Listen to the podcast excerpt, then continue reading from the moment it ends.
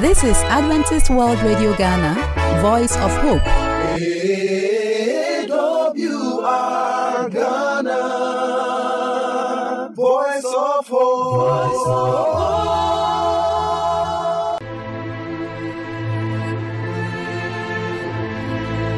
Hello, welcome once again to your program, The Heart of the Church. We are so glad to have you in the studio, and so we have our friends also here.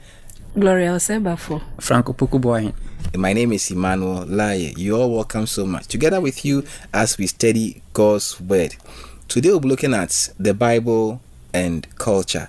And uh, as we usually do, before we delve into our study, I'll ask Frank to pray with us. We are praying. Our God and King, we thank you so much that you have given us this privilege of study. We ask that you be within us and grant us understanding in the name of Jesus Christ. Amen. Amen. The Bible and culture. And I think the central point here is that our cultures can affect the way we interpret and even understand the Bible. Frank, can you give us a background to that? Yeah, in our previous studies, we understood how culture, how backgrounds, experiences, and so forth help us understand the scripture. And here we are looking at it again. We have already said that we cannot approach the Bible with an empty mind.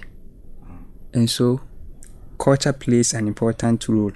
We are told that in the Near East, there was this culture that people are held responsible for actions which they did not commit, but rather they helped the action to take place. So then, even though you are not responsible, you did not directly take part in the action. Because you allowed it to happen, you are held responsible. So this helps them to also understand that then there are certain things that God does, even though God does not do them directly. And so this is culture, and it is helping us to also understand how God relates to mankind. For instance, our salvation. Yes, God grants us salvation, but it is done through we accepting Jesus Christ and what he that he has done for us. So that is a bit of culture on how we interpret the scripture. So, culture does play a very important role in the way we understand um, scripture. And I think you agree with that, uh, uh, Aunt, Auntie Gloria. Give us some insight into that. Culture is our way of life, and if you need to, for you to understand something better, it has to be brought to within your context where you are very familiar with. That is why even with Christ, most most of Christ would deliver his messages to us through the use of parables, the things that we are familiar with. Then he would use that to relate whatever truth he would want us to have. The same thing applies to culture. Before the word of God, I would say, would be quite abstract if we do not situate it within our various cultures. So even if you need to even take the word of God to someone, as we have the example with Paul in Acts uh, 17, 16 to 32, in that Greek town, he made sure that he approached he used he sent the word of god to them by approaching them through their culture. They had several gods and then they had a monument with it the inscription to an unknown god. And then to he used what they believed in to get the word of God to them. So he would say that when I go to Rome, I do as the Romans do. And if you you you situate the word of God within cultures, but there's a caveat here. It doesn't mean that we would in any way um toe down on the truth. The very truth that the word of God teaches. But I believe that every culture, within each culture, there is something that you can find in there where you can situate the word of God. Let me give this classic example with the Ashanti culture. Uh, if you'd want to talk about the modesty in Christian dressing, um, I, for one, I would want to use the example of culturally how these queens dress without the use of um, jewelry and all that to depict royalty. If you would want to show that, yes, from the biblical his, uh, historical point of view, royals or heirs, but rather it was designated for to um, differentiate between sorry for the word slaves and then the s then you use this if i am using that with an akan i'll use that example that is situated within the person's culture because because it is part of the person's culture the person accepts that already so if you build based on that it is uh, acceptable and it makes understanding very very easy rather than using other cultures yeah Interesting parallels there that she has given. I don't know. You know, looking at somebody's culture from that, you can re- really preach Christ to the person in a particular angle. What do you think, uh, Frank? Yeah, that is very true. It's very, very true. But one thing we also have to understand is that, yes, looking at it from that angle, different cultures. But we have to also understand that, yet, we have different cultures. We all have a central theme, and that is the bond we have with Christ. So, irrespective of the kind of culture within which you want to situate the message, you should situate it and also relate to the bond we have with Christ. Otherwise, we may lose sight of certain things. Then, another important thing is that culture is dynamic, diverse, but then we should understand that the culture that existed in the past may not be the same culture today. Yet, the truths that were relevant in that culture is the same truth which is relevant to us today. And so, while we situate the, uh, the the word in respect of cultures, we should also be mindful that we are preaching the same truth, because that is what God intended. The truth is for everybody, but then culturally dynamic. culturally dynamic, you say, and that is really interesting. Our cherished friend, what he wants you to understand here is that your culture should not stop you from understanding God's word or knowing the truth about God. Interestingly, we have these examples because of our time, but I would have just mentioned that, uh, you know, the Akan culture you mentioned, they also have something about names. You are given the name of the day you were born. And uh, Kofi Annan of uh, blessed memory, because of how his nature was, all Ghanaians wanted to be called Kofi wherever they they go. Oh, I'm Kofi, that kind of thing. And the culture was just there. I'm even trying to see if one day we can look at why they call Nyame Kwame Nyame, and then we have Kuku Bonsam and all those ones.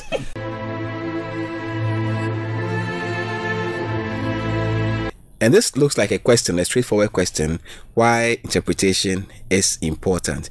I mean, with all the understanding we have of Bible, why do we need to make sure we have interpreted it rightly and why it's so important? Frank, start us start us on that. Why is interpretation important? Yes. Bringing it down, down, down, down, down. Hmm. It's more or less like communication. Okay. You communicate, I don't understand. You have not communicated. So, in the same way, for us to understand the scripture, our role in salvation, it is important that we have the correct interpretation of the scripture. If you do not have the correct interpretation, we may distort or we may get a distortion of what we need to do.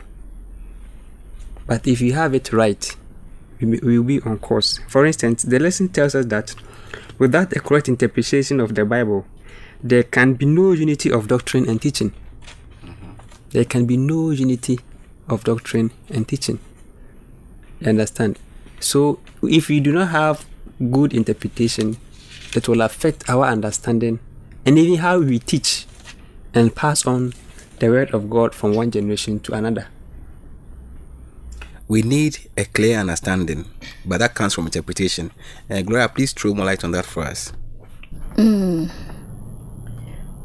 if if we do not interpret the bible well as he has already said we wouldn't there will be errors. Mm-hmm. And we wouldn't have that unity in terms of our doctrines theological standpoints. And that actually uh, explains why we have a lot of denominations sects mm-hmm. groups but all have their teachings based on the same bible. We have all these coming up because there's what? Maybe diversity in interpretation or wrong interpretation. So, in as much as we have the word, interpretation is key. Else, we wouldn't have that unity of doctrine to go by. And then, as individuals, uh, whatever we know about God's words that we should live by is based on what we understand or how scripture is interpreted. And we are told that it even has direct impact on our salvation. Else it wouldn't matter if we understand scripture or not. What if the word of God says that um, thou shalt not steal, and I take the stealing to mean something either than what the scripture says? I might be going against the word of God because I have not interpreted the word of God clearly, very well, which at the end of the day would impact on my salvation as an individual. So sometimes I have issues with people of late. You see that we are into mu- much more of religious fanaticism, sensationalism, and spiritualism so much so that to the neglect of the study of the word. You might be doing all that and you might not be doing God's will, and His will is only uh, known through His word. And the same word that we all go by, we are all doing different things because there's what wrong interpretation, which would affect our salvation in the long run. Interesting. So there is a need to have the correct interpretation because it's also good for the health of the entire church of God. Is that also Frank? Now let's let's take something from Second Peter chapter three verse sixteen, and the Bible reads, "As also in all his epistles, speaking in them of these things, in which are some things hard to understand, which they that are unlearned and unstable wrest wrest, as they do also the other scriptures unto their own destruction." So, like that parable of the uh, the rich fool, like let me use that one, the rich fool who said, "My soul, eat," and the rest, because he did not understand what it means or, or the implication of the afterlife over here. He was thinking that it was just um, making merry, dying, and that's all. But there is more to that, and that is the essence of interpretation. So if you do not get the right interpretation, it will go against you. Interesting because um, I wish we had some time. Would have looked at a simple message, the three angels message, for example, and how this end time generation looks at. Maybe you can summarize it quickly for us and let us have the interpretation we're supposed to because I think it's for mission and that is what we Christians stands for. What about the three angels message? Something briefly that will make us understand what it's supposed to be. The three angels message message basically is calling our attention to the fact that there is a God who created the universe and he is the one who needs to be worshipped and he has his way of worship which we need to follow. Basically that's that's what you can say to it. And uh, some people have a bit misinterpreted this so that it's not being being used as it should. But as i said we don't have so much time to delve into that. But uh, i'm so thankful to you. You came to the studio to help us understand god's word. And our listener out there thank you so much for listening. We'll be coming your way tomorrow friday with a summary of all that we have done. But then before we sign out of the studio i ask gloria to pray with us. Shall we pray? Father, we thank you for yet another study. Help us interpret your words according to your will. In Jesus' name, Amen. Amen. And as I've said, tomorrow, Friday, we'll come your way again with an interesting study. This time, recapping on all that we have done to make you understand what we have done so far. Until we meet you tomorrow, our cherished friend, stay blessed.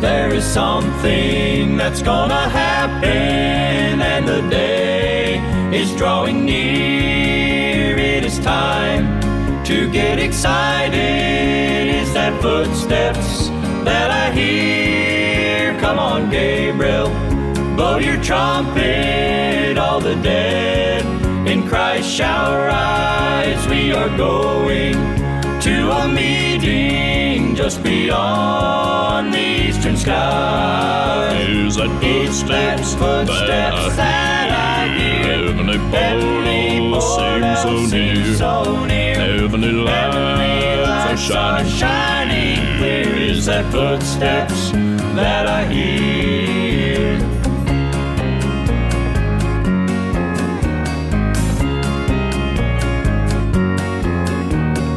Ready for the rapture when we meet Him in the air? Oh, it's coming, it's drawing closer. It's that footsteps that I hear. Many a saint has fought the battle, run the race, and shed the tear. Now it's time to get excited. It's that footsteps that I hear. Is that footsteps footsteps that I hear. Heavenly portal seems so near. so near. Heavenly lights are shining. shining clear. Is that footsteps that I hear? Is that footsteps that footsteps that I hear? Heavenly portal seems so near. Lights are shining. clear. Is that footsteps that I?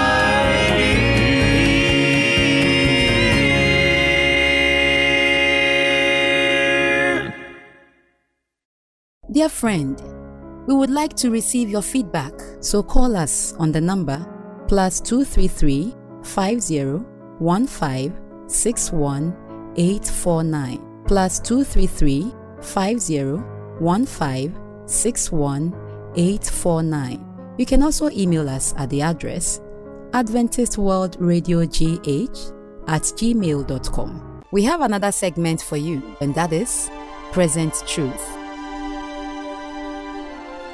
Beloved, I come to you once again with the word of God, the word of God that will never pass away, the undiluted word of God. Yes, today I want to talk to you about Jesus, the risen Savior, the hope of this fallen world. Once Jesus had gone to bless children and he was going his way, and a young rich ruler, a young man, ran after him chased him up and asked him a very important question, which is also very important to you and I. Turn with me to Matthew 19, verse 16 to 22. Let's listen to the word of God. And behold, one came and said unto him, Good master, what good thing shall I do that I may have eternal life? And he said unto him, Why callest me thou good? There is none good but one, that is God. But if thou wilt ever into life, keep the commandment. He said unto him, Which Jesus said, Thou shalt do no murder, thou shalt not commit adultery, thou shalt not steal, thou shalt not bear false witness, honor thy father and thy mother, and thou shalt love thy neighbor as thyself. The young man said unto him, All these things have I kept from my youth. What lacks I? Jesus said unto him, If thou wilt be perfect, go and sell that thou hast, and give to the poor, and thou shalt have treasure in heaven, and come and follow me. But when the young man heard that saying, he went away sorrowful, for he had great possession.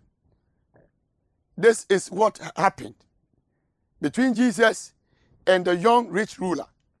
I want to tell you, he was a rich man whose wealth and riches knew no bounds. He was we- wealthy in worldly riches. But he came to Jesus with an important question What shall I do to inherit eternal life? Beloved, I want to tell you if there is anything that we want to do to get eternal life, let us endeavor, let us work around the clock so that eternal life will be ours.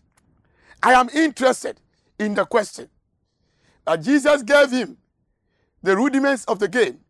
He gave him what he ought to do in connection with eternal life.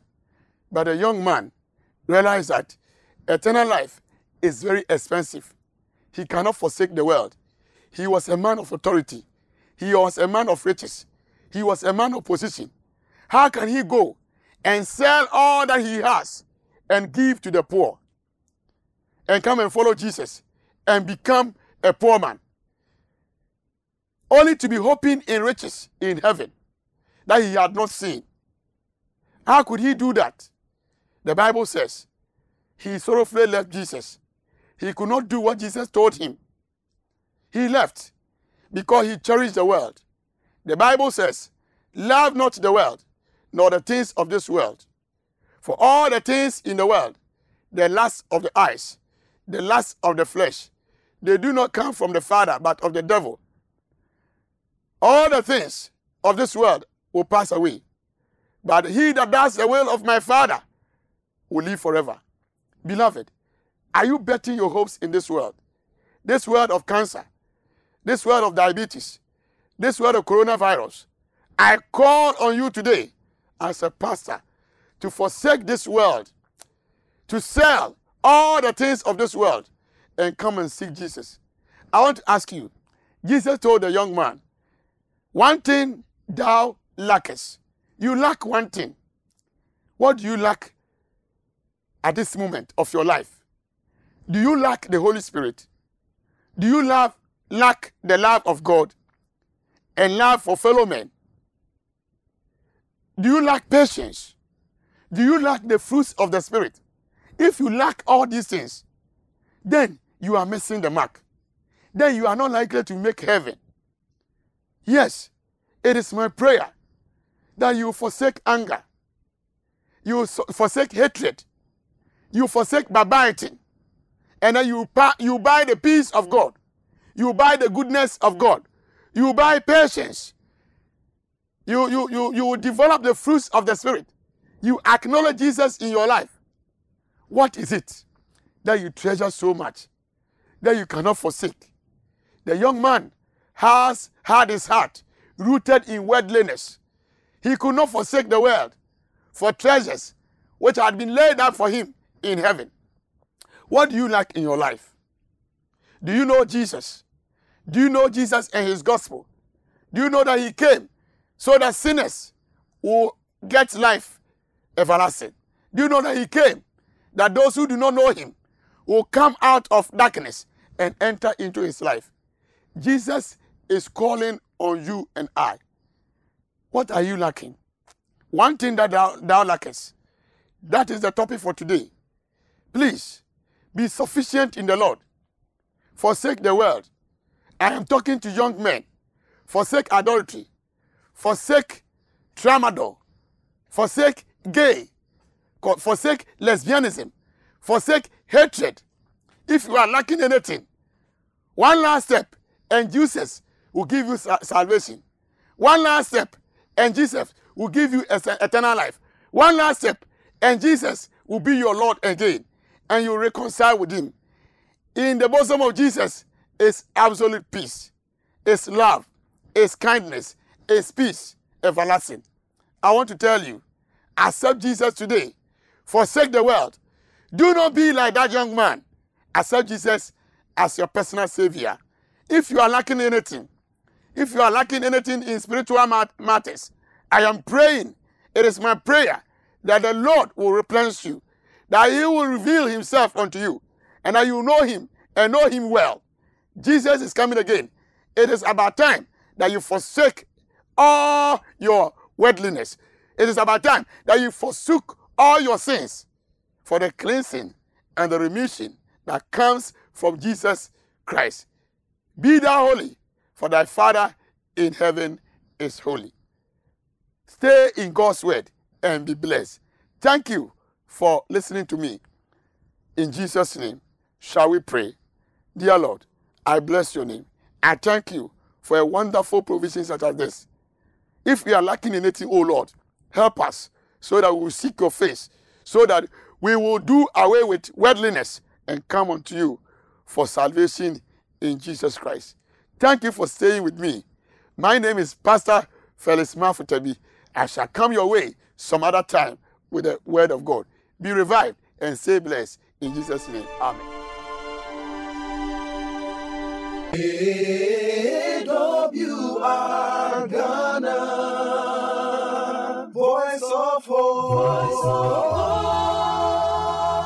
We would like to hear from you, so call us on the number plus 233 50 15 61 849 plus 233 50 15 61 849. You can also email us at the address Adventist World Radio GH at gmail.com. Adventist World Radio GH at gmail.com. You can also write a letter to us using the postal address Adventist World Radio Ghana, Northern Ghana Union Mission of Adventists, P.O. Box KS 17564, Adum Kumasi, Ghana, West Africa. For AWR Ghana, I am Bell. May God bless you. AWR.